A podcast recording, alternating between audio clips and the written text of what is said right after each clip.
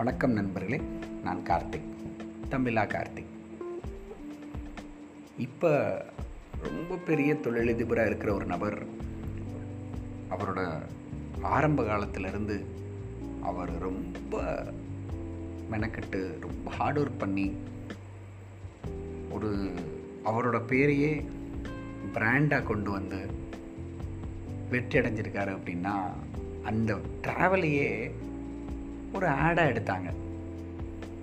ஸ்டார்டிங்கில் அவங்க பிராண்டோட பொருட்கள் மக்கள் யூஸ் பண்ணாங்க, அடுத்து மிடில் ஏஜில் யூஸ் பண்ணாங்க, இப்போ கரண்ட் டிஜிட்டல் ஏஜ்லேயே யூஸ் பண்ணுறாங்க. அப்படிங்கிறதையே ஒரு ஒண்டர்ஃபுல் ஆடாக கொண்டு வராங்க.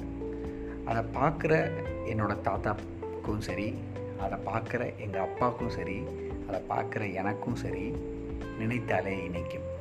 இன்றைய தலைப்பு நினைத்தாலே இணைக்கும். அப்போ இந்த தொழிலதிபருக்கு அவரோட வந்த பயணம் அவரோட மட்டும் இல்லாமல் அவர் ஒட்டுமொத்த வாடிக்கையாளர்களின் பயணத்தை ஒரு அட்வர்டைஸ்மெண்ட்டாக வெறும் ஒரு நிமிஷத்தில் எடுக்கிறாங்க. அப்படின்னா அந்த அந்த ஞானத்தை நினைத்தாலே நான் வியக்கிறேன்.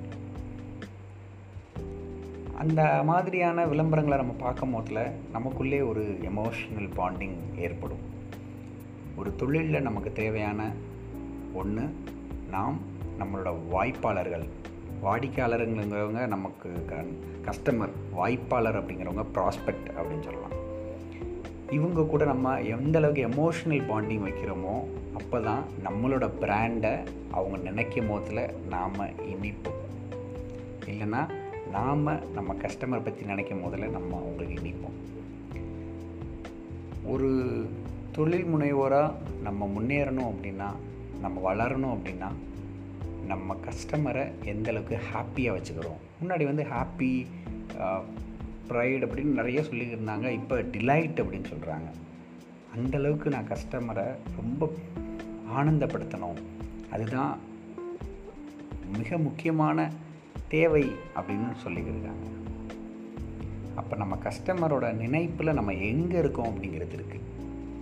இப்போ லாக்டவுனில் இருக்கலாம், நாம் நம்ம தொழில் செய்ய முடியாத சிச்சுவேஷனில் இருக்கலாம், நம்ம பண்ணுற ப்ராடக்டை அவங்க கஸ்டமருக்கு டெலிவர் பண்ணால் தான் எனக்கு இன்கம் அப்படின்னா டெலிவர் பண்ண முடியாத சிச்சுவேஷனில் இருக்கலாம், இல்லை ப்ரொடக்ஷன் பண்ணாமல் இருக்கலாம். எனி ப்ராசஸாக, any kind of product or service நம்ம இருந்தால் கூட, எப்போ அந்த கஸ்டமர் நம்ம பிராண்டை பற்றி நினச்சாலே, இல்லை நம்ம பிராண்டில் என்ன சேவை ஆர் பொருள் வழங்குகிறோம் அப்படிங்கிற தாட் அவங்க நினச்சாலே, அந்த பர்டிகுலர் பிராண்ட் ஞாபகம் வந்துருச்சுன்னு வச்சுக்கோங்க, அந்த நினைப்பு அந்த நண்பருக்கு வந்துருச்சுன்னு வச்சுக்கோங்க, அங்கே நீங்கள் அவங்களுக்கு இனிப்பாக தான் இருப்பீங்க.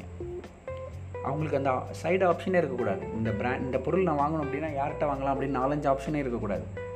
மேபி 4-5 ஆப்ஷன் இருந்தாலும் மொதல் ஆப்ஷன், டாப் ஆப்ஷன் நீங்களாக இருக்கணும். இதுதான் கஸ்டமர் ஃபிட் அப்படின்னு சொல்லுவேன். ஃபிட் அப்படின்னா ஃபஸ்ட் இன் திங்கிங் FIT. இந்த ஃபிட்டில் நம்ம போய் உட்காந்துட்டோம் அப்படின்னா நம்ம பிஸ்னஸ் எப்பயுமே ரொம்ப இனிப்பாக இருக்குங்க. அது மட்டும் இல்லை, நம்மகிட்ட இருந்த, நம்ம டீமில் இருந்த நண்பர்கள், ஸ்டாஃப்ஸ்ன்னு மற்றவங்க சொல்கிறாங்க, நான் எங்கள் டீம் அப்படின்னு சொல்லுவேன். எங்கள் டீமில் இருந்த ஒரு நண்பர், ஒரு ஜூனியர், நம்மளை மென்டராக எடுத்து நம்மகிட்டருந்து லேர்ன் பண்ணி நம்மகிட்ட பிளெஸ்ஸிங்ஸ் வாங்கி அவர் இன்னொரு இடத்துக்கு போய் ஒரு பிஸ்னஸ் ஸ்டார்ட் பண்ணுறாரு அப்படின்னா அந்த செயல்பாட்டை நினைத்தா ரொம்ப இனிக்கணும். ஒரு நம்ம வளர்கிறத விட நம்ம மூலமாக இன்னொருத்தவங்க வளர்ந்தாங்க அப்படின்னு நினைக்கும் போதில் பார்த்திங்கன்னா அந்த நினைப்பு ரொம்ப இனிக்கும். என் வெற்றியை நான் கொண்டாடுவதை விட ஒரு ராமருக்கு அணில் உதவியது போல் நாம் செய்த சிறு உதவி மூலமாக ஒருத்தர் வளர்ந்து வெற்றி அடைகிறார் அப்படின்னா அவர் அதை சொல்கிறாரு, சொல்லி காமிக்கல, அது அது அவரோட பெர்ஸ்பெக்ஷன். பட் நமக்கு தெரியும்ல, அதில் ஏதோ ஒரு வகையில் நம்ம அதை ஃபீல் பண்ணியிருப்போம்.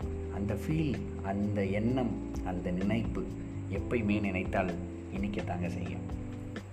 நன்றி நண்பர்களே, மீண்டும் மற்றொரு தலைப்பில் நாளை சந்திப்போம்.